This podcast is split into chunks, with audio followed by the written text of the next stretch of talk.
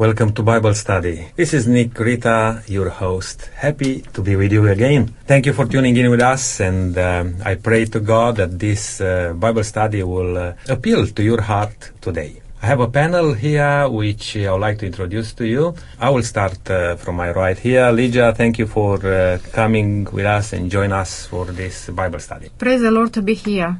Thank you, Helen, also for coming along. Thank you. Welcome, listeners. It's a great delight to be here to share. Helen, also very happy to have you with us. Well, thank you for that. Hello, listeners. Today, Ken is our facilitator, and uh, Ken, we're looking forward for this uh, Bible study and what you have prepared for us. And uh, welcome to the program. Thank you very much, Nick. It's always a pleasure to be here. All right. Well, um, I will let you, Ken, just uh, make a start, and uh, we may have a prayer in a minute. Hello, listeners, and welcome to this week's exciting Bible study. Last week we started one of the most important books in the Old Testament, the book of Daniel. Today's study is entitled From Jerusalem to Babylon. It looks at God's sovereignty, the children of Israel taken into captivity, pressure to conform and forget God, and how God looks after those who honour Him no matter what. I hope you will you will follow us through this book as it tells the future of our world up to the return of Jesus. Listeners, as we look at this study today, we want to remember all those people in Australia who have lost their homes, their possessions, their livelihood, and in many cases, family and friends. Please remember them in your prayers, along with all the rescue people. And if you can donate some money or some of your time to help out where possible, that would be great. Len, I'm going to ask you to start off with a prayer. Sure. Father in heaven, we're very much aware today of the fact that many people in this land are suffering a lot of stress because of the fires and the aftermath of the fires. And we pray that as we share with everyone today the fact that um, Daniel was one of those who suffered a lot of stress too when he was torn away from his homeland and made decisions to serve and honour you, that um, all of us will learn from his experience.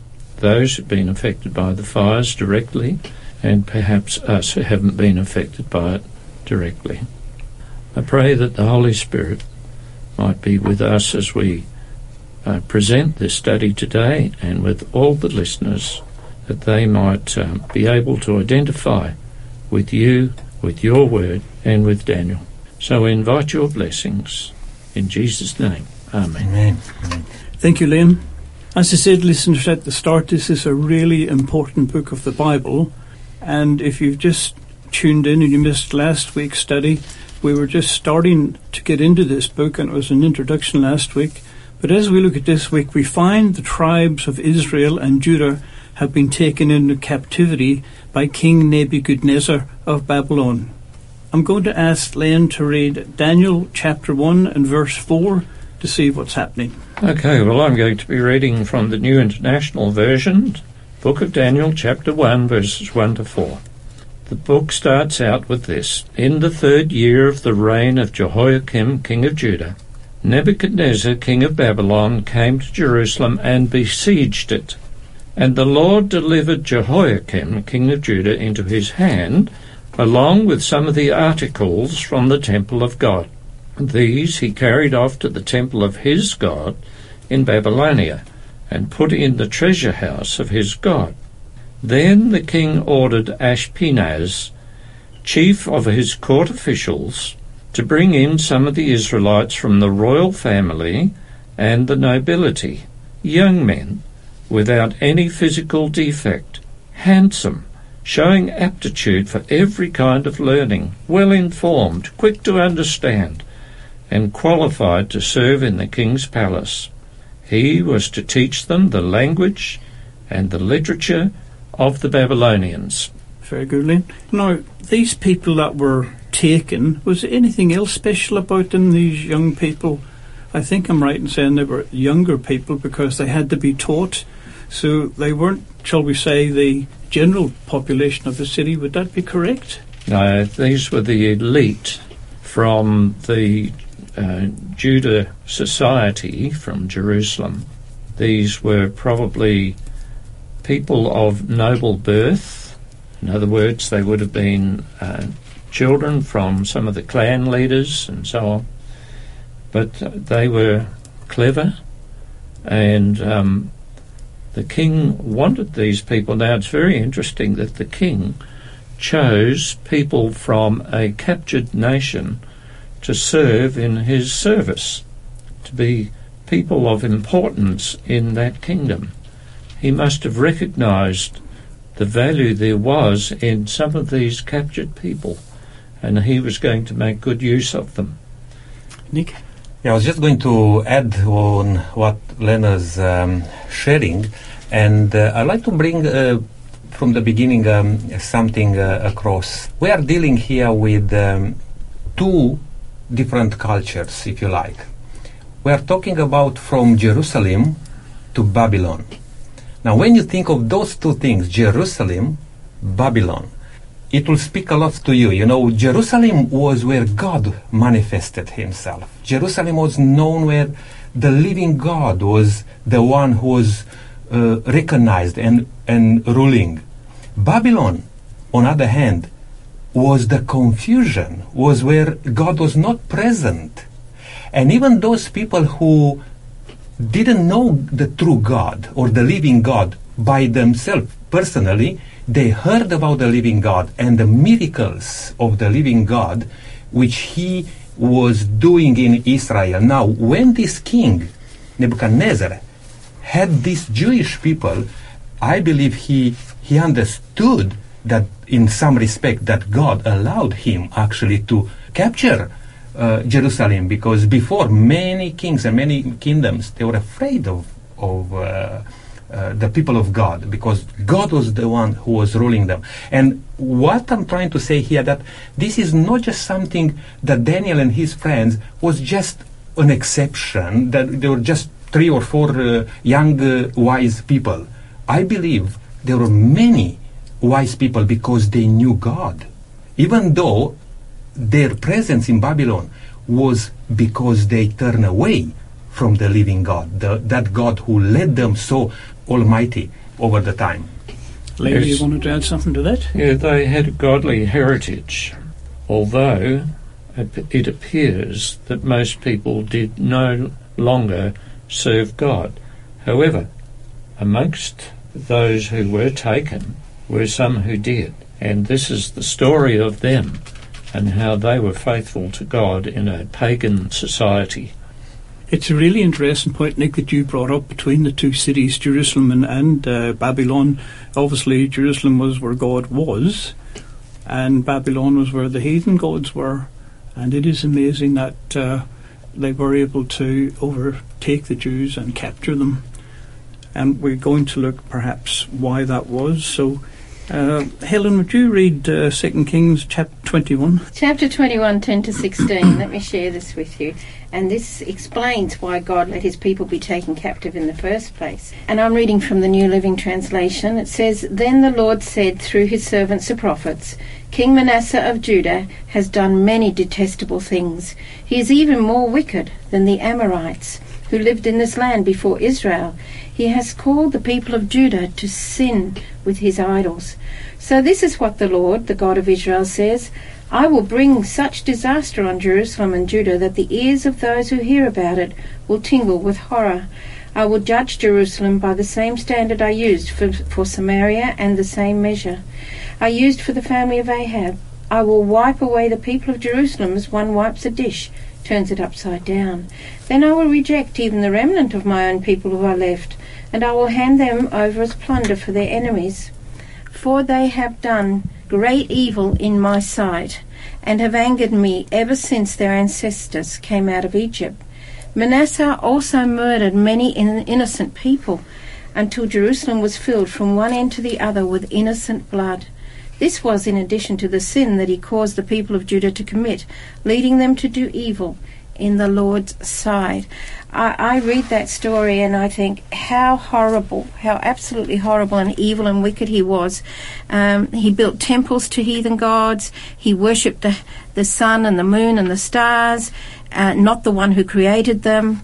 Um, he built altars in the house or the temple of God, altars to um, Bel and Marduk, their their own gods. He talked to evil spirits. He shed innocent blood, plus many more evil things before God. I was also led to believe in some of the studies that he even sacrificed his own children on the altar, and that Yeah. he was wicked and evil. Mm. Well, there's probably a parallel in modern times. I believe Stalin killed millions of his own countrymen. Pol Pot did the same. All the elite, anybody who was educated in Cambodia, were murdered. And uh, also Idi Amin in Uganda did much the same. Manasseh was not a good king. He was very selfish and didn't uphold the rights of the people, didn't honour God in his life. He was a bad one, and uh, uh, this affected the whole of society. I've studied English history, and one of the points that was made very much there in the books and uh, lectures that I've had bad king or queen, society went bad. Good king or queen, society was much better. Helen, you wanted to add something to that? Yeah, it's actually not in our study today, but tell me what happened at the end with Manasseh. Did was he still evil and unrepentant? And the answer, panel? Anybody? Manasseh came back to God. Yes, that that's that's a point I want to make. And that uh, sorry, uh, you Yes. go ahead if you. No, no, you say. What what I wanted to say that, as we alluded a little bit earlier, that okay, the Israelites they um, were not worshiping God anymore. That's why they were taken in captivity. But what important thing is this? God's people, Israel, God even called them like the apple of His eye. Even though they did wicked and, and bad things, God was still trying to get them back in any respect. And that was the case with this uh, uh, evil king. And he did a lot of bad things, as you mentioned there before, but God was still working on his heart. And he turned to God because the only that was the only place where he he will uh, have an answer. Yeah. The, the the sad part, it falls in line with what Len said too. Bad king, bad nation. Because even though Manasseh did turn his heart to God and God forgave him, I think that's a great lesson for us today. That, you know, you might be sitting in your home, your car, whatever, and you might say, well, you know, I'm too wicked for God to forgive me. Let me tell, let me refer you to the story of Manasseh, because although this isn't actually predominantly what we're talking about today, I feel it's very important to know that you're not lost. If you are seeking God and you feel like, you know, you've done so many weird things He could never forgive you, just think of the story of Manasseh. The sad part is, though, of course, it affected the nation. And so there were many that were still doing those things. But praise the Lord, we have this story in, in Scripture. I think also one of the interesting things about this, as as we look at this story, that Israel continued from the beginning of time uh, right up until today to fall in and out of, uh, shall we say, uh, connection with God. So it's nothing new. So I'm going to ask uh, Leach to read uh, Daniel chapter one and verse one to two. In the third year of the reign of uh, Jehoiakim, king of Judah, Nebuchadnezzar, king of Babylon, came to Jerusalem and besieged it. And the Lord delivered uh, Jehoiakim, king of Judah, into his hand, along with some of the articles from the temple of God. These he carried off to the temple of his God in Babylonia and put in the treasure house of his God. We observe here that the exile uh, did not take place as an unexpected incident, but was triggered by the power of Babylon or um, as an arbitrary decision of God.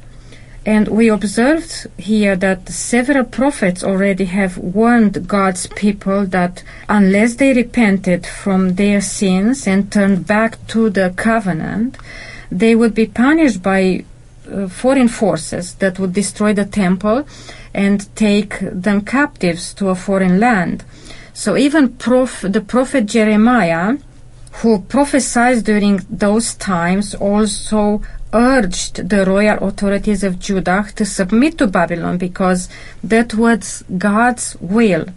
So after uh, many unheeded warnings, Nebuchadnezzar came up to Jerusalem and brought Judah under the control of uh, the Babylon Empire, and he attacked. He took over Jerusalem, and uh, he emptied the city of people and took all the items and everything, whatever was precious. That, that's so interesting. Would some? Oh, sorry, Helen, you want to add something? I was just going to say we've seen clearly, you know, uh, going on what Lydia just said about the prophets had prophesied this. We saw clearly in the in the text that I read in Two Kings about Manasseh, there was a prophecy.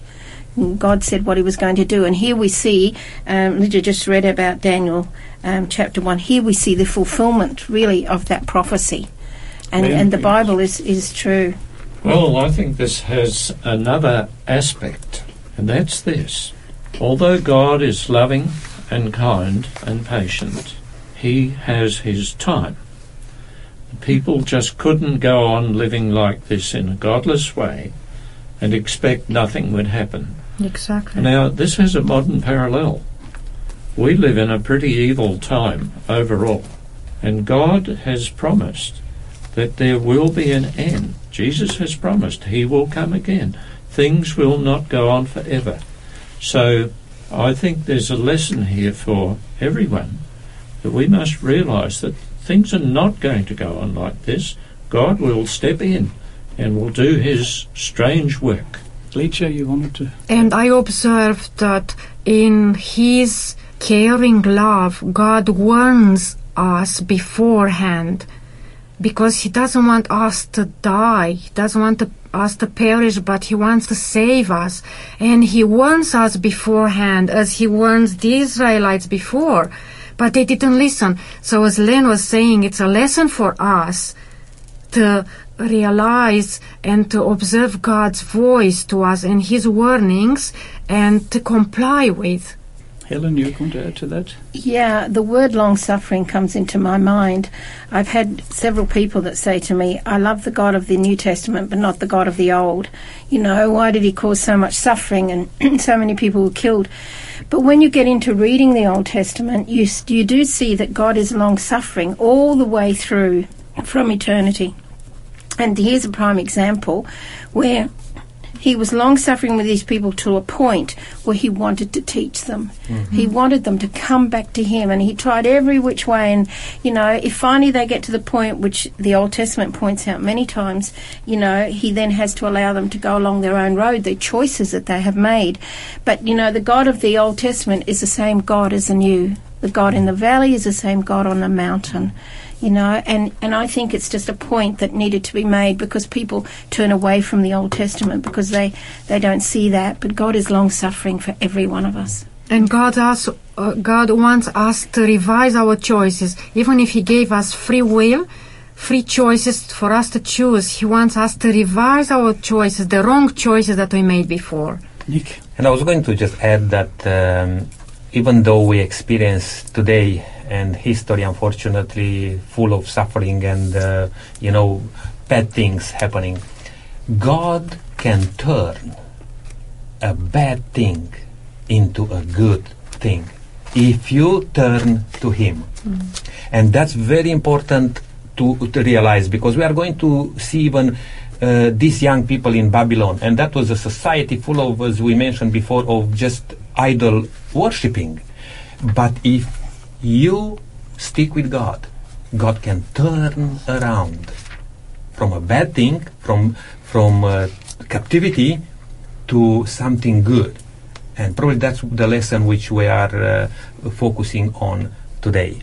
Nick, that's a, very good point. Also, I have found myself that uh, the God of the Old Testament, as many people will say, is a very contentious stories because there's so many very strange things happen in there and lots of people killed and God requires certain things and if you're reading it just on the surface it could look as if this is not the same God that we talk about today but as Helen had pointed out it is certainly the same God and you need to look deeper into these stories But that's uh, that's another topic, and we certainly haven't time to, to dig into that one today. But it would be an interesting topic.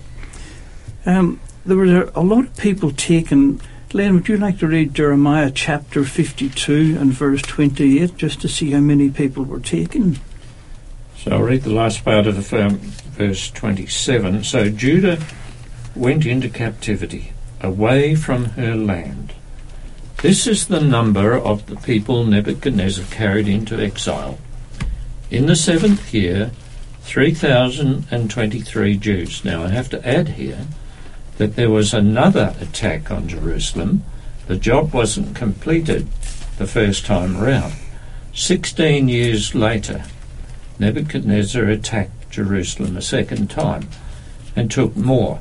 That was another 745. Now, if you think about it, it wasn't that many. It wasn't hundreds of thousands.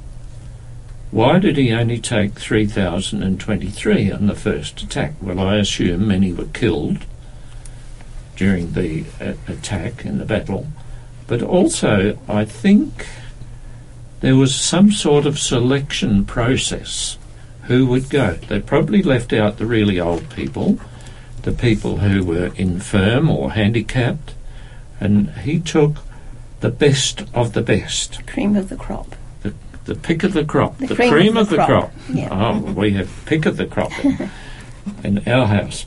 But anyhow, he took the people who would probably be the most influential people from Jerusalem or Judah to Babylon because he could see that there was a big advantage in doing that.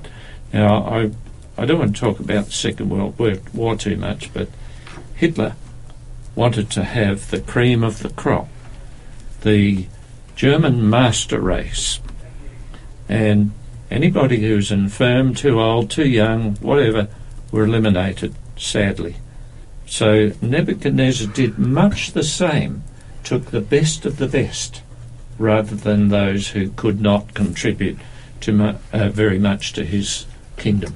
And then just to add uh, to what you were saying, that I believe also that he had to leave people behind to work the fields of Israel, because uh, otherwise, you what you do, you, you capture a territory, you don't uh, abandon the territory. That territory needs to be uh, continue to be worked, to be looked after, and I think that was the strategy from all wars, you know, that you'll have people left there, the people who can work the land and who can be subdued uh, to your uh, reign. But you'll take those leaders away from those people not to have troubles there, you know. You'll take the leaders with you, you'll try to reconvert them, if you like, to your uh, and culture. Culture. And I think that was the case here, you know, most of the leaders of Israel were taken captives. Just a little point, uh, if panel, if you'd like to maybe add some comments about Babylon.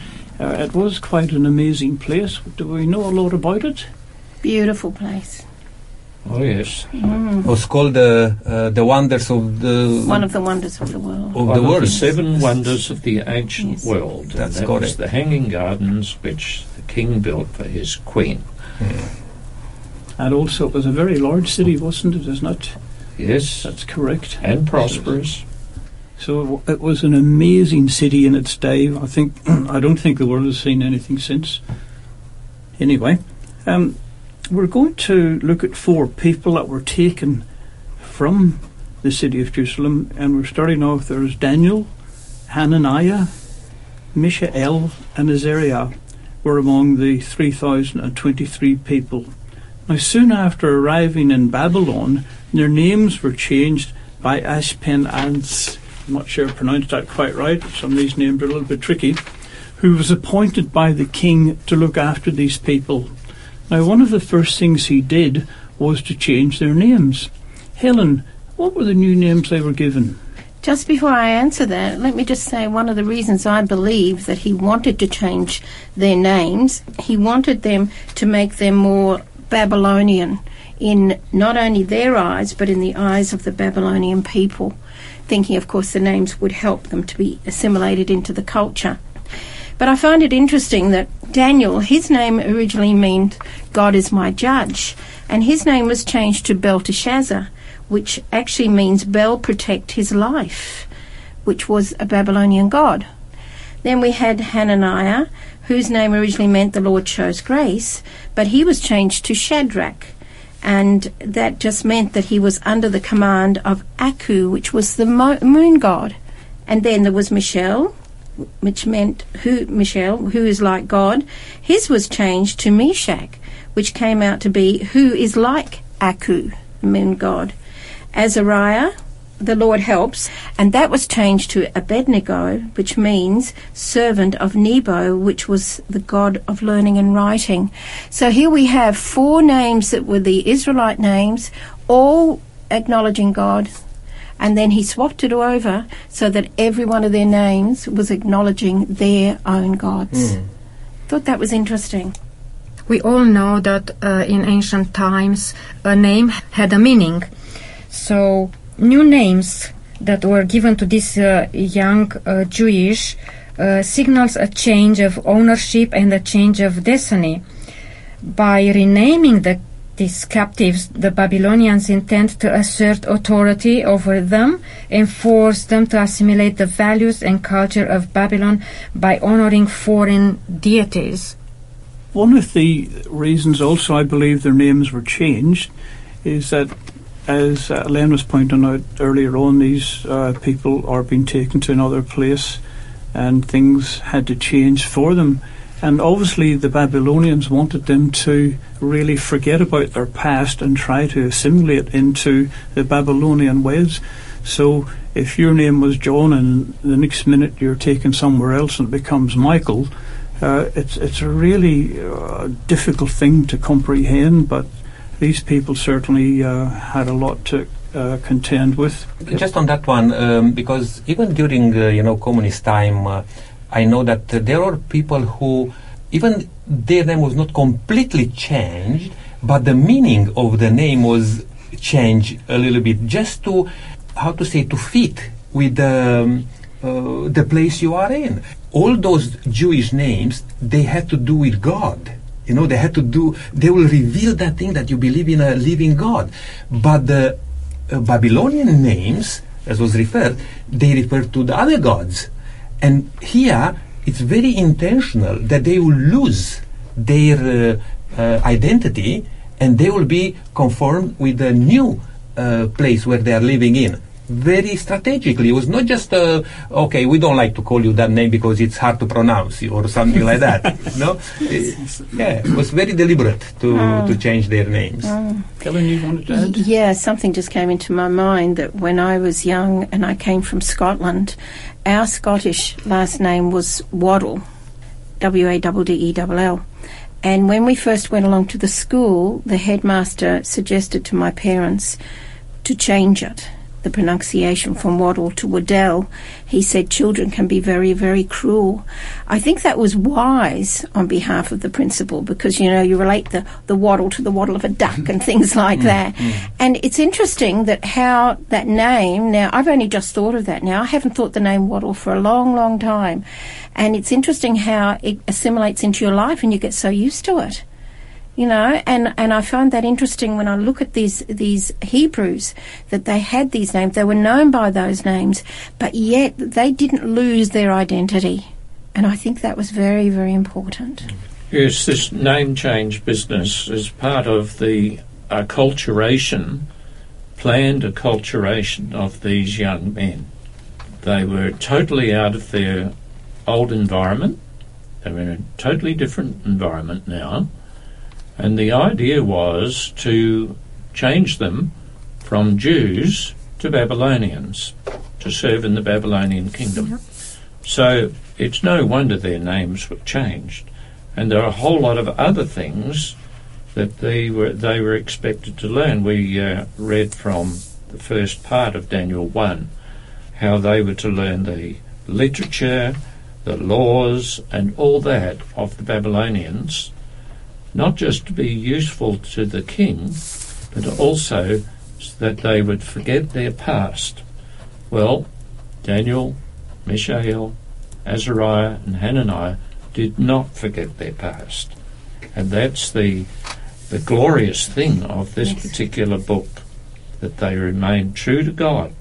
They served the king, they did a good job, but they never forgot their past. And I think there's a good lesson here too. That if uh, if we have a past for which we can be proud, we should never forget it.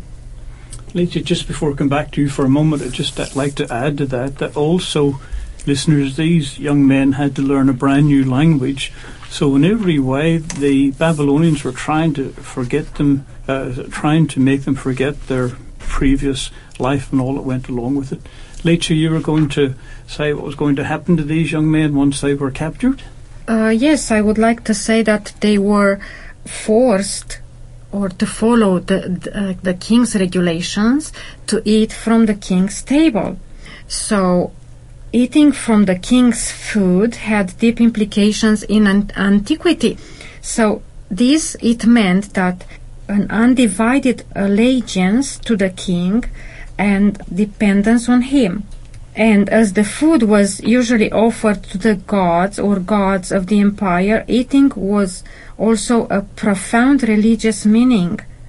Uh, it obvious, obviously meant acceptance of and participation in the king's worship system at that time. Panel, the young men were taken in and, and looked after by the king. It looked like they were going to serve in the king's palace. I mean, was there anything wrong with this? It, it sounds like a really good life to me. I think some of us would agree to that in some ways. You know, we go into a banquet or we go into some sort of party, even today, a feast, and wow, you know, we see all this good food on the table. It's not always good food, though. And sadly, even some people who follow a rigid um, plan in their eating quite often succumb to even the rich foods that are on the table, which are, which are not good for us. I'm reminded of the word temperance, and of course, you know, as the panel here knows, I've been involved with um, health work. And so, you know, I had to bring this in.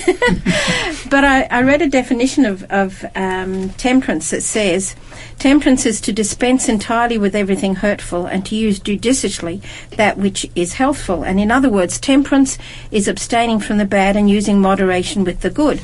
And so we could say to ourselves, what was wrong with the Babylonian diet? Well, predominantly they had drink there, and they were often known in those times to get drunk. It was alcoholic drink. But also the food had been offered to idols, mm. which was a no-no. The blood had not been drained, and, and God had given um, some instructions on that back in Leviticus for them. And the Babylonian diet also included what they considered was unclean meat. So it really had would have had an effect on them because it affects us. Having come from the health side, it affects us not just spiritually, it affects us physically, mentally, emotionally. You know, we need to be putting good things in to our system so our whole system works well, including our brains. And you wanted to add to that? It's interesting to compare what we read in the book of Daniel with what Paul wrote about um, eating, where he was talking about those who are strong in the faith and those who are weak in the faith. And he made an allusion or an allegory that there were some in the church who were weak in the faith who only ate vegetables. I know that some people take this as, oh, there you are, you can eat anything you like. Well, you can, really, but it doesn't always do you good. And some people are disciplined in their eating. Daniel, as has previously been said, and his three friends chose not to take a chance with the king's food that was provided. In other words, they said, well, we won't drink alcohol. We won't eat food that's been offered to idols. We won't eat food that hasn't been drained of its blood. We won't eat things that are not on the list that's given in Leviticus, where certain things God said, this is good to eat, this is not good to eat. So they made this very powerful decision to stand out from the crowd. Not only that, that they said to their keeper or their guard, look, we don't want to do this, but we'll we'll make a bargain with you we'll eat vegetables and we'll drink water, and you test us. And at the end of 10 days, you compare us to the rest of the people who are also being groomed in the king's service and see who looks the better. They showed, but by their choice to do what they knew was right and proper, despite all the pressure that was put on them, they came through with flying colours. Leechy, you wanted to add something to that? I put myself in, in, in these young people's shoes to be taken from my own country and come to another country. Um, new culture, new language, new worship, new music, totally different, and many, many others which I, I just cannot mention now, but there was a huge challenge in their circumstances. And uh, let's uh, remember about the temptations that they were put through.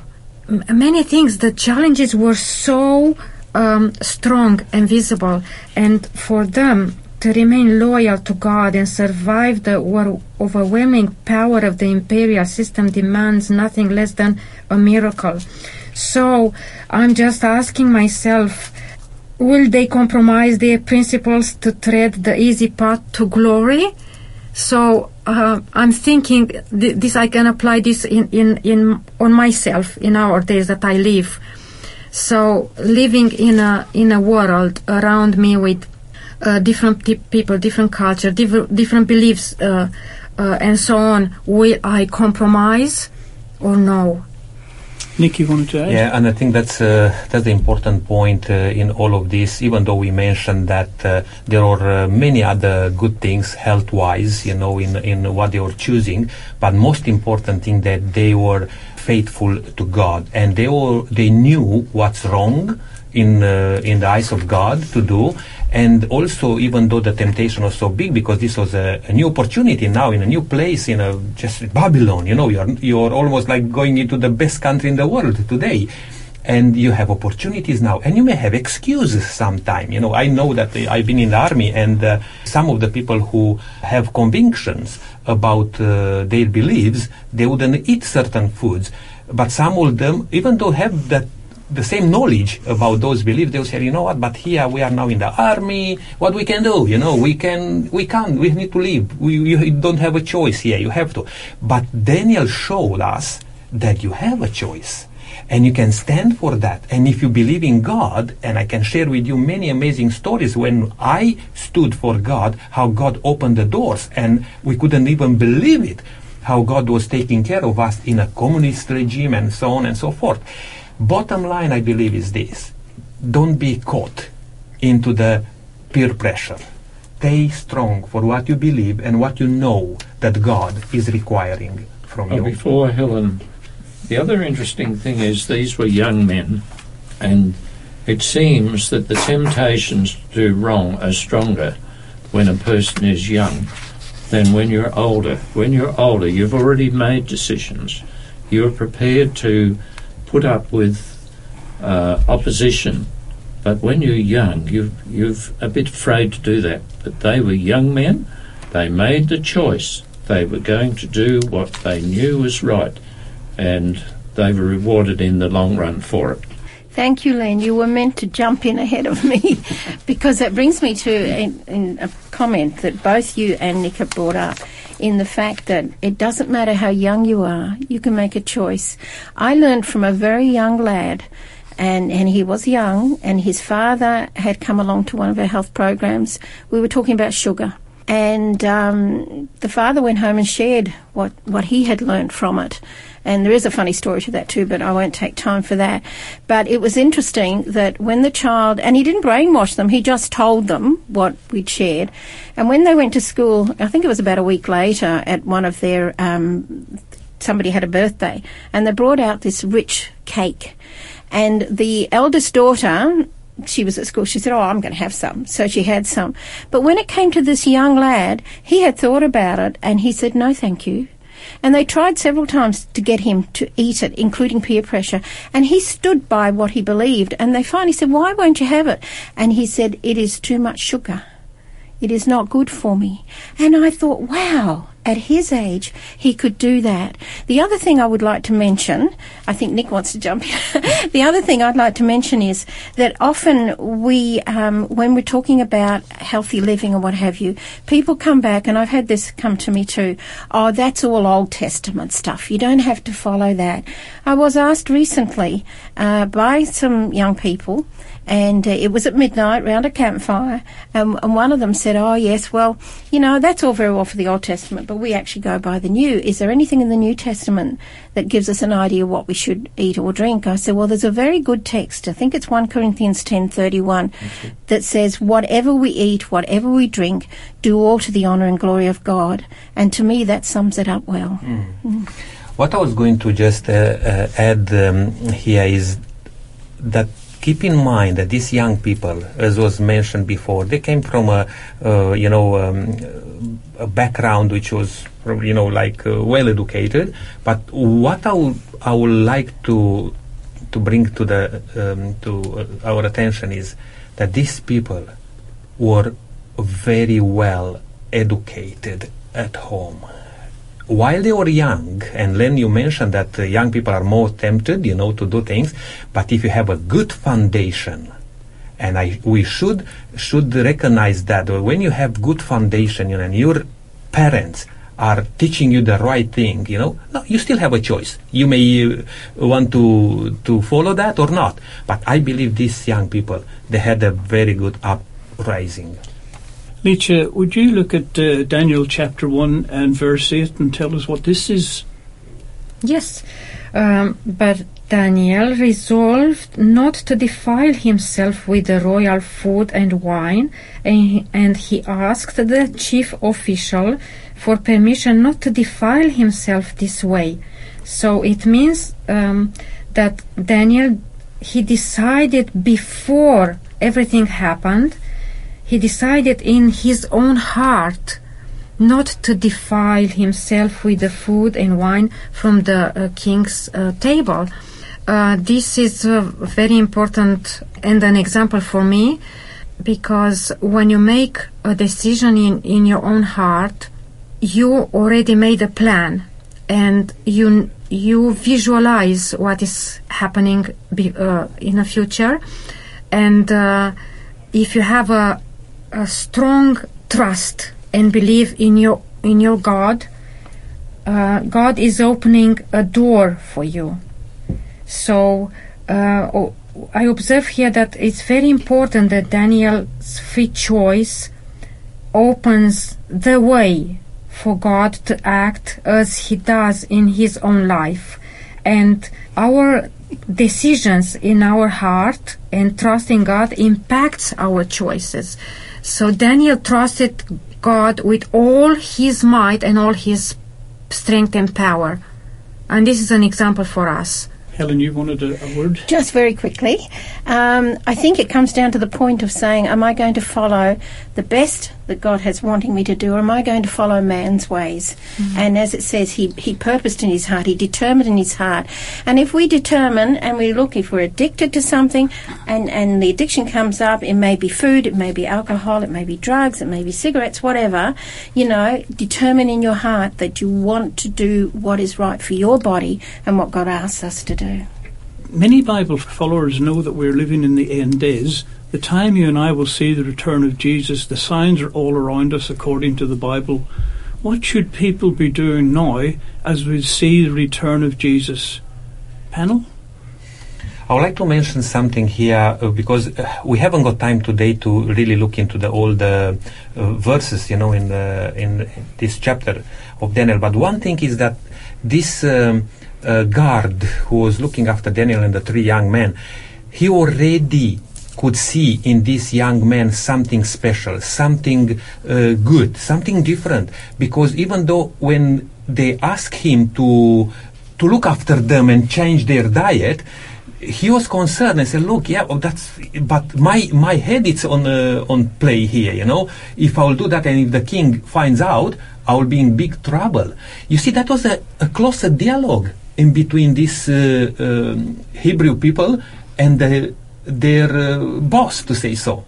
But to me, it's important because I believe these young people really witnessed to this man and win his heart in a way or the other. And he was able to do that for them, to give them uh, that chance of showing that God is bigger than. Helen? Yeah, sorry. I'd like to answer your question. I believe Scripture says now is the day of salvation. Now is the time to make a decision. Not in, in next week or next year, or whatever. Now we need to repent of what we've been doing in the past that hasn't been right.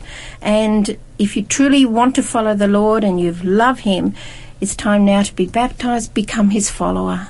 Now is the time. That is so true. Leitri, you wanted to Yeah, add? I was just to say exactly what Helen was saying. Take your decision now and make a good decision. Make a decision to follow God because your life, I mean my life in this life as I live, life without God, it's, it's, it doesn't have a meaning. It's meaningless. I think a very good example of this, and I'm sorry to bring this one up, but as you know, all these fires that's going everywhere, there are many, many people who made decisions to move home or get out of where they were before these fires came, and they were saved. But some people unfortunately stayed back and didn't take the decision to leave, and unfortunately they lost their lives. And unfortunately, this is going to what's happened when Jesus comes back. The time to make these decisions is now, so that you can be prepared for this day which is going to come upon us unexpectedly. Helen, would you like to read Daniel chapter 1 and verses 9 to 17? Yes, I'd love to. New Living Translation again. Verse 9 starts off with Now God has given the chief of staff both respect and affection for Daniel. But he responded, I'm afraid of my lord the king, who has ordered that you eat this food and wine. If you become pale and thin compared to the other youths uh, your age, I'm afraid the king will have me beheaded. Daniel spoke with the attendant who had been appointed by the chief of staff to look after Daniel, Hananiah, Mishael, and Azariah. Please test us for ten days on a diet of vegetables and water. Daniel said, At the end of the ten days, see how we look compared to the other young men who are eating the king's food. Then make your decision in light of what you see. The attendant agreed to Daniel's suggestion and tested them for ten days. And at the end of the ten days, Daniel and his three friends looked healthier and better nourished. So after that, the attendant fed them only vegetables instead of the food and wine provided for the others. God gave these four young men an unusual aptitude for understanding every aspect of literature and wisdom, and God gave Daniel the special ability to interpret the meanings of visions and dreams. What I found extremely interesting it was the attendant that changed their names. Well, I kind of figured he had the right to change the menu if he wanted to, but he did take a chance. He did take a risk, but they were respected. And it was interesting that God blessed them. He blessed them in such an amazing way with their physical well-being, wisdom and spiritual gifts. One of the ladies at my seminar once, she hadn't drunk much water. She started drinking water when I explained what it was doing. Three days later, she came back to me. She said, I feel so much better. I didn't realize the difference that made. Sometimes it's only little steps, but you know, we can see differences. And that's what they saw with these three men, there four men. Um, I would like to visualize a little bit when uh, these young people were talking with the chief official. Uh, I think they were very humble, they were very respectful, they were very uh, attentive to his instructions, and they gained the favor of this chief uh, official. And uh, on the other side, the, the chief official had favor and sympathy and respect towards them. So, uh, because of that, he allowed them to have this trial of 10 days. Well, this is time certainly marching on with us. As we read in Daniel chapter 1, verse 5, the next three years Daniel and his three friends were taught all the ways of the Chaldeans of Babylon. They absorbed all that they were taught, including a new language, but they did not forget their own God and worshipped Him only in all their ways. But now they have a very important test. Len, would you like to read Daniel chapter 1 and verse 18 for us? Well, I'm going to delve back into verse 17 first. Okay. It says, To these four young men God gave knowledge and understanding of all kinds of literature and learning. And Daniel could understand, understand visions and dreams of all kinds. I think there's two issues here before I read the rest.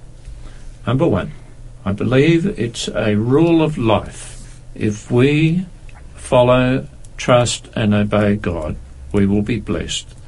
If you read the Old Testament, the history of Israel is all about when they obeyed God, He blessed. When they disobeyed, they were not blessed. And in this case, they served and obeyed. The other thing I want to say before I read the rest is this. The young men proposed to their keeper, We are happy to undergo a test.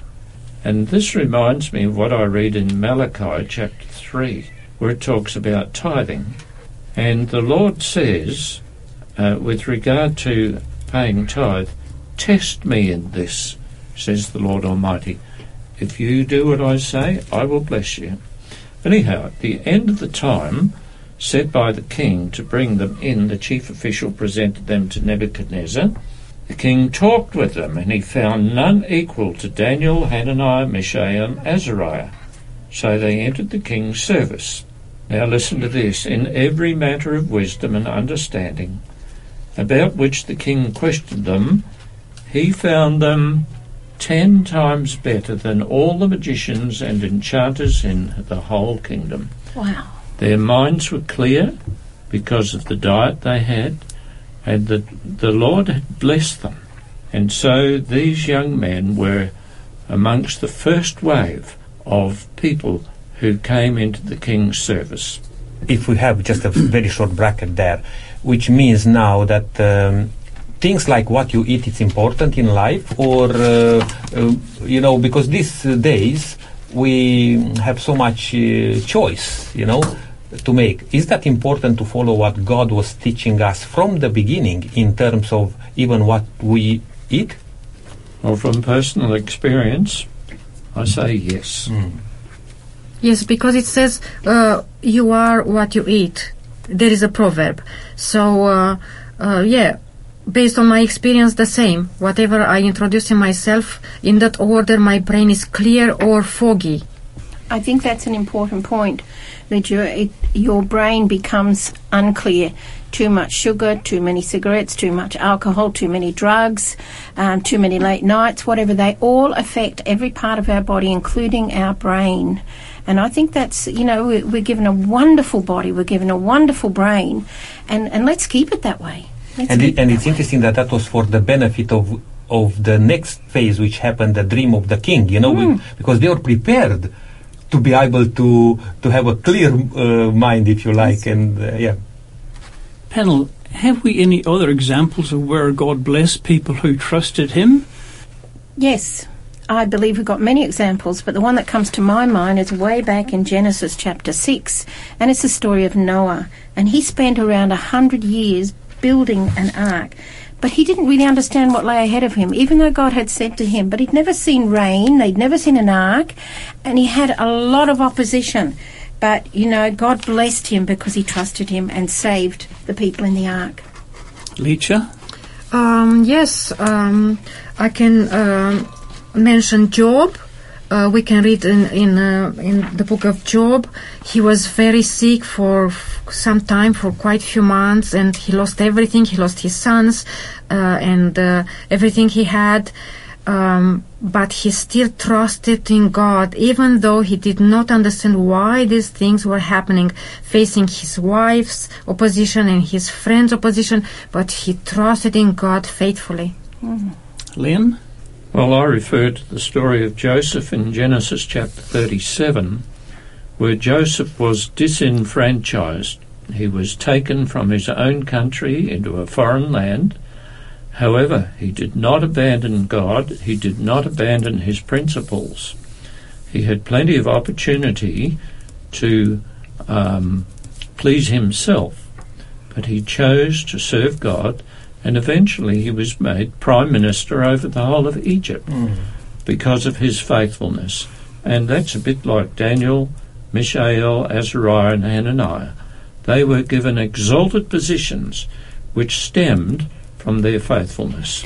I think it's interesting. that One point that jumped out at me then when Len was talking about Joseph, but we've talked about Joseph and Job and, and Noah and, and of course Daniel. It didn't happen immediately that they they saw God's blessing. Remember, you know, if you look at the story of Daniel and you see what happened when he went from a prisoner to a prime minister, but there were steps in between. And the same here with Joseph, sold into slavery, worked in Egypt, went to prison, and what have you before you could see God's blessing, and yet God was with him every step of the way. And and that's that's what I uh, I wanted to also underline there that through these examples, even though they wouldn't have an idea of what's laying ahead of them, they chose to stay faithful to God and to um, rather to listen to God than to uh, to be caught in the circumstances of life. And this is a good lesson for each one of us now. Now, for how uh, long we we are still asking God, for how long you still uh, uh, waiting to put an end to this suffering, to this whatever's going on in this world?